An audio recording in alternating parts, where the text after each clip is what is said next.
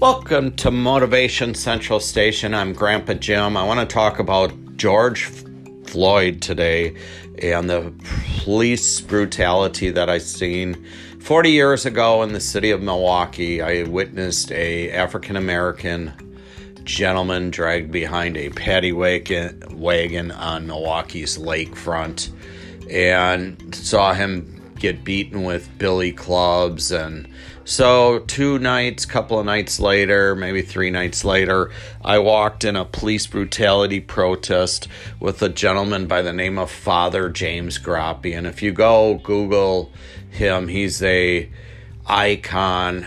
Um, there's a wikipedia page on him and he's known as uh, organizing the selma of the North. He organized the African American community here, and they did a walk where Milwaukee's the most segregated city in the United States, and so he organized this walk to go across uh, a bridge here from the African American neighborhood to the uh, roughly Caucasian neighborhood at that time, and so there's a lot of history with him there. But I remember witnessing this person getting Billy clubbed for nothing that he shouldn't even, you know, had something um, like a citation written for. You know, there was no justification whatsoever. And this really uh, got into my skin. And even in the 60s, 1967, 68, uh, when the riots were here, this is actually when James Groppi did the walk. We had the National Guard come into Milwaukee, and there was a lot of rioting and stuff in our downtown area and we couldn't go out of our homes for two, three nights that summer. And I remember my uncles coming over to our house just talking very racist and stuff like that. And I would always be thinking, what, did anybody do to you guys? You know, like, like I just didn't understand it even as a kid. And so, anyway, I witnessed this guy. Um, being beaten. We walk in this protest. We were told that we might get our skulls split open because the police were very violent in those days in this community. They loved to use billy clubs and that sort of thing. And and by God's grace, it was a peaceful walk. But me and my wife were in downtown Milwaukee last night, and there was a young Caucasian girl with a George Floyd poster that she created in this was the most beautiful piece of artwork. I will put it on the Motivation Central Station uh, Facebook page. And she was amazing, full of energy, you know, just trying to right a wrong and change justice. And, you know, I was able to share with this this young person what happened. And I realized, you know, in the last 40 some odd years, nothing has changed, right? Um, by God's grace, I was able to work in um, our most densely populated African American community. Um, it's 53206 uh, zip code here in the state. If you look it up, it's one of the poorest um, zip codes in the country. And you know, you ask yourself, why are people burning these establishments? Is because they don't quite see it the same way.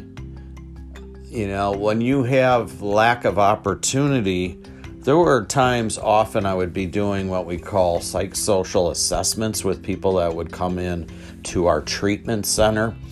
And, you know, you ask them about their drug history, about their family history, their medical history and then you get into employment opportunities, and uh, very common, more common than not, that I would say, have what type of work have you done? And, and people would respond, I haven't done any work. And I'd say, well, why is that?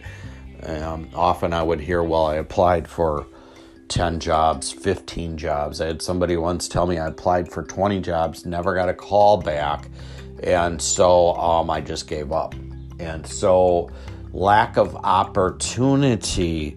So, we look at that grocery store as, you know, feeding the community, and the other rage and anger comes from what has this place ever done for our community when you don't see diversity and that sort of thing? So um, I think that's where some of the angst comes from. Um, and so I think too, when we look at the police, we need sensitivity training. Um, when I worked in the African American community for myself, they would say, Well, what are you doing here? Why are you applying for this job? And I would say, Well, I have the disease of alcoholism and I, you know, like substances, anything that feels good. I want to wanted to put it in my body and I lost four friends to addiction and I'm here to help people. And so I worked in um, those environments. Uh, taking a sip of my coffee here, but um, and so we need sensitivity training. Um, you know, everybody desires the same thing that you desire. They want a nice home. They want uh, some transportation if possible. They would like, um, you know, anything that you would like. That's what I've learned through the, my whole travels and journeys. Um, no matter where people come from, no matter what country they're from, they all have the dream of same dream that you and I have, and that is owning a home, being safe.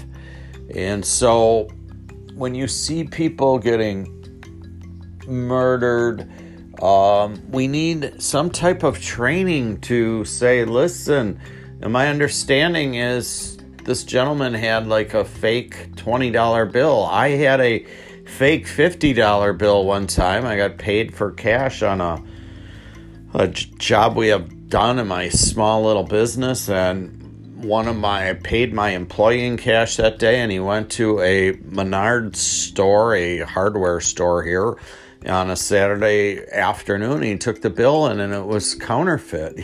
So, um, does it justify even being put into handcuffs? I don't think so. Um, that's just my my belief on it, you know. Um, so I wanted to just get on here today, share that in 40 years nothing has changed. But what can we do? We can do sensitivity training. We need to bring communities together. We need to have discussions so we all learn that we all want to have the same dreams and goals. Um, you know, so um, and then we can't have people at the top of our country, you know, not defending everybody. We need to, you know, we are a melting pot and there's so much beauty and diversity. It's so interesting to learn about different people's cultures and and just uh, their beautiful spirits. So that's what I have for you today. Um, hopefully, we can turn around the training of police officers. We can open our arms and employ people.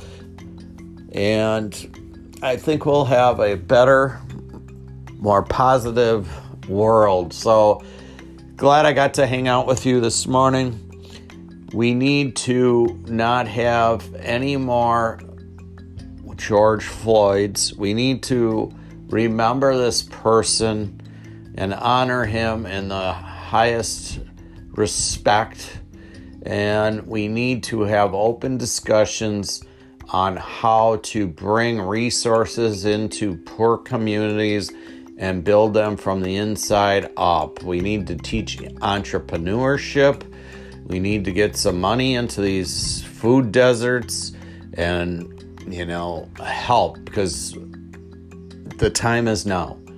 And so I love each and every one of you. I want you to go out there and try to help somebody today. And, um, you know, we'll talk about goals on another day because my head's just really wrapped in this misery and we need to get out of it. And if I believe what I talk about, the opposite of tragedy is opportunity. So hopefully a lot of good will come out of this. And it may not look like it today, and it rarely does when we have traumatic events happen. But you know, in the worst soil is where the most beautiful flowers grow. And so hopefully, uh, we're back on um, a year from now on this topic. Uh, we see a lot of change. So, love each and every one of you. You guys have a prosperous day and go help another human being and have a great one.